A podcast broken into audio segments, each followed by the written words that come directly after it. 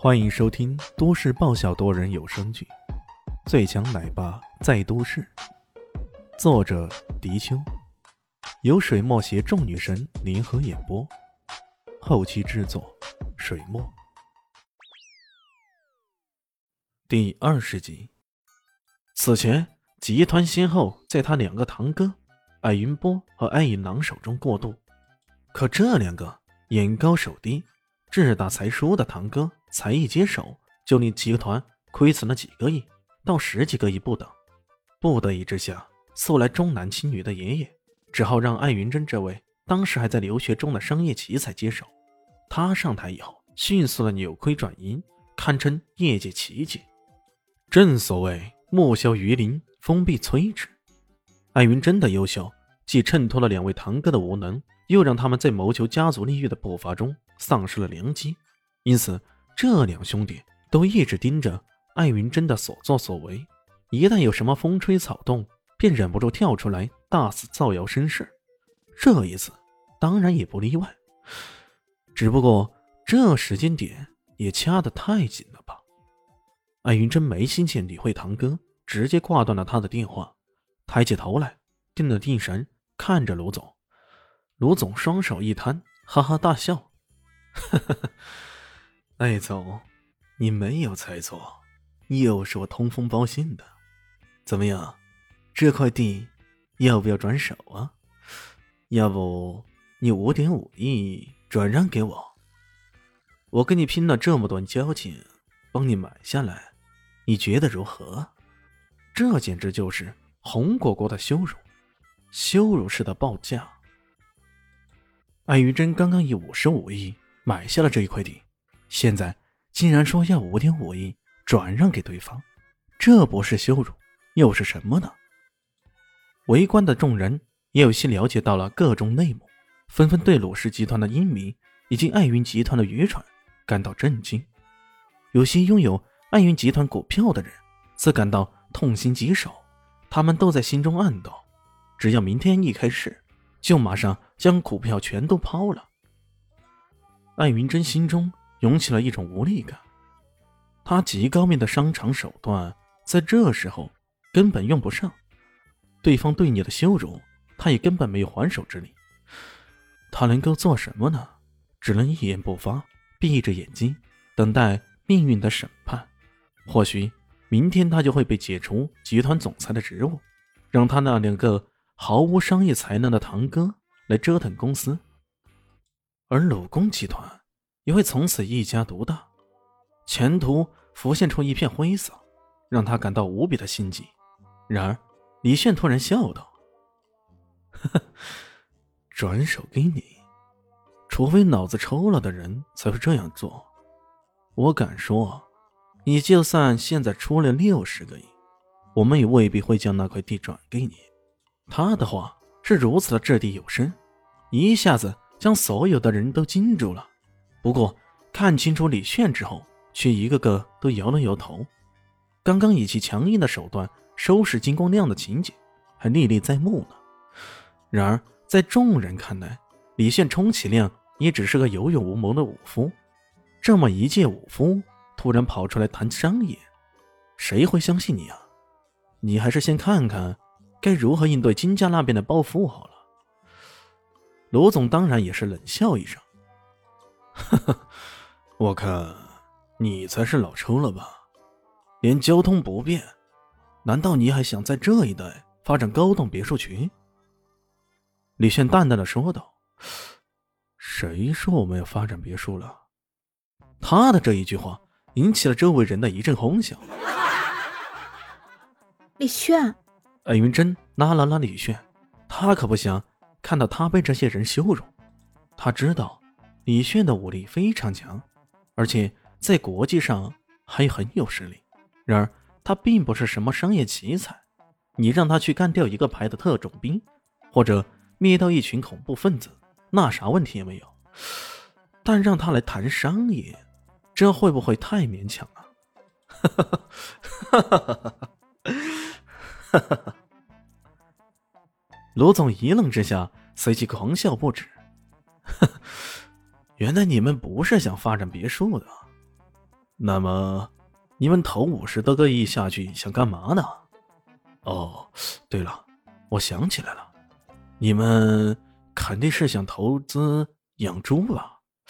现在的猪可贵了，你们养养猪，顺便还可以种种树什么的，一年收入几十万上百万的，还是可以啊。以前的宣传口号不是说了吗？想要富，养养猪，少生孩子，多种树。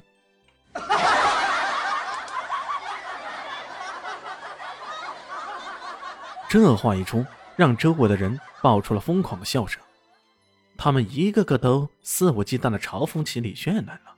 要知道，现在最赚钱的行业是房地产，这么投五十多个亿下去买地，如果不是搞房地产的话，那根本无法回本的。试想一下，还有什么产业可以达到一本万利的呢？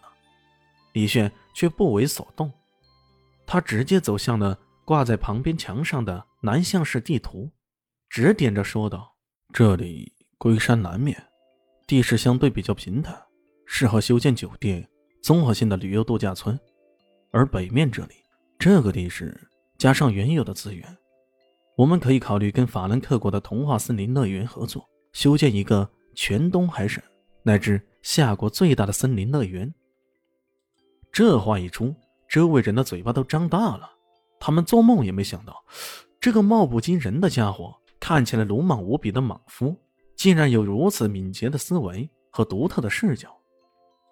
法兰克国的童话森林乐园是拥有百余年历史的森林乐园，各种好玩的游戏深受全球小朋友的喜爱。据说光是去年，这童话森林乐园的收益就高达一百二十亿美金，而且森林乐园总部还有意在东方发展，现在正在考察着夏国，准备选址。如果李炫的话成真，森林乐园来到东海市南向市，这龟山选址确实是最适合不过了。李炫继续说道：“只要森林乐园同意合作，这个项目将会是南向市有史以来最大的一个合作项目。为了让项目开展顺利，政府必定会重启北城区的交通建设，届时我们的酒店和度假村可以顺带发展起来了。”他环顾四周，很是平静地说道：“房地产最好的吸金时代已经过去了，我们需要做的并不是随波逐流，被后浪拍死在沙滩上，而是要敢于创新。哎呀，只可惜有些所谓的富豪，还是死抱着他的老旧观念不变，却还嘲讽别人，呵呵，真是可笑至极呀、啊！”他的这句话，特别是后面那一句，尽管讽刺意味十足，却相当的振聋发聩。众人过了许久，才从他的远景规划里回过神来。按照他的规划，爱云集团非但不会在这次豪赌中亏损，甚至还能赚得盆满钵满呢。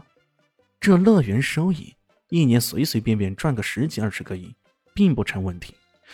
此外还有他所说的酒店和度假村呢、啊，这简直要赚大发了。一时间，那些拥有股票的人顿时又不舍得去卖股票了。罗总听得呆了，这时候忍不住撕心底里的吼道：“哈哈，笑话，简直是天大的笑话！你怎么能够保证这森林乐园的项目就一定会落在南向呢？”所有人的目光都集中在李炫身上。对呀，刚刚李炫所描绘的蓝图全都是建立在森林乐园项目能够引进的基础上。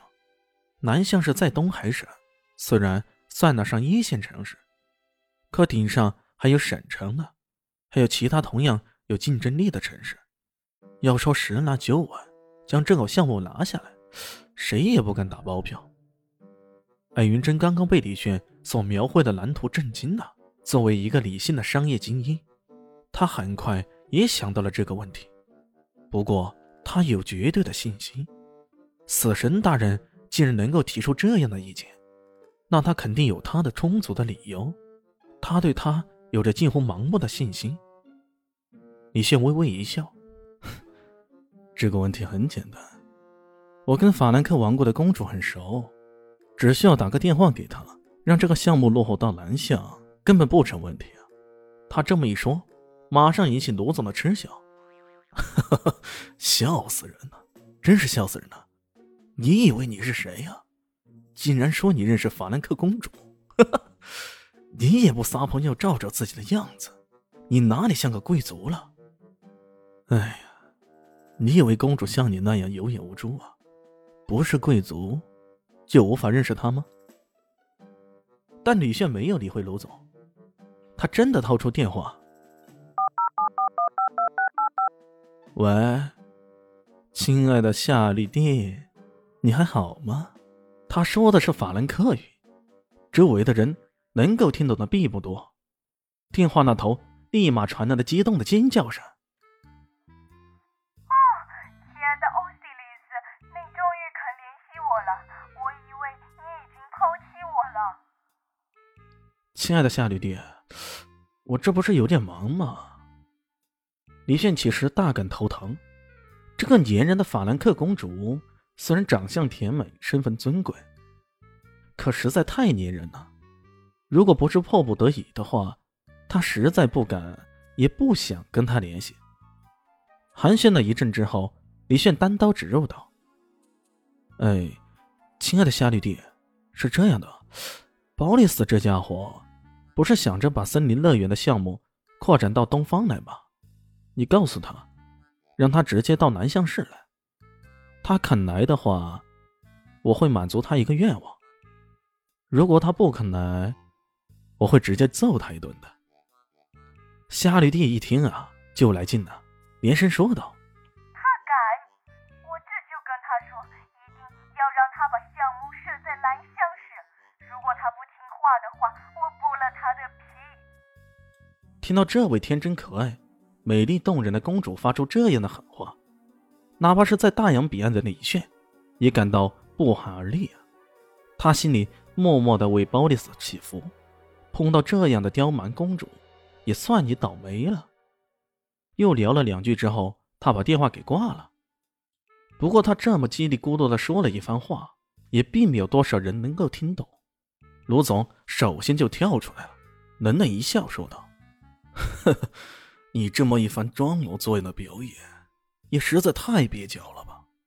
谁知道你是不是自导自演一场独角戏呢？